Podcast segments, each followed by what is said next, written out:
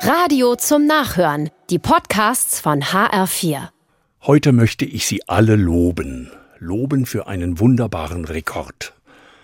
Bis Ende April sind über 750 Millionen Euro gespendet worden für Menschen aus der Ukraine. Das ist die höchste Summe, die jemals in Deutschland in so kurzer Zeit gespendet worden ist. Dafür bin ich Ihnen allen sehr dankbar. Das Geld tut gute Dienste.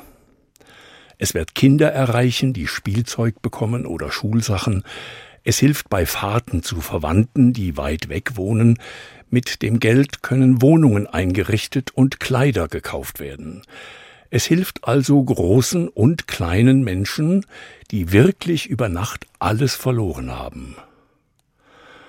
Aber noch viel mehr als das Geld zählt ja das große Herz, das sich hier zeigt.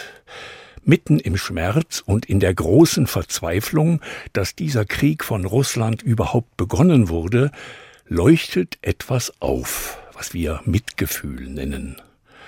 Oder wie es die Bibel sagt, entzieh dich nicht deinem Fleisch und Blut.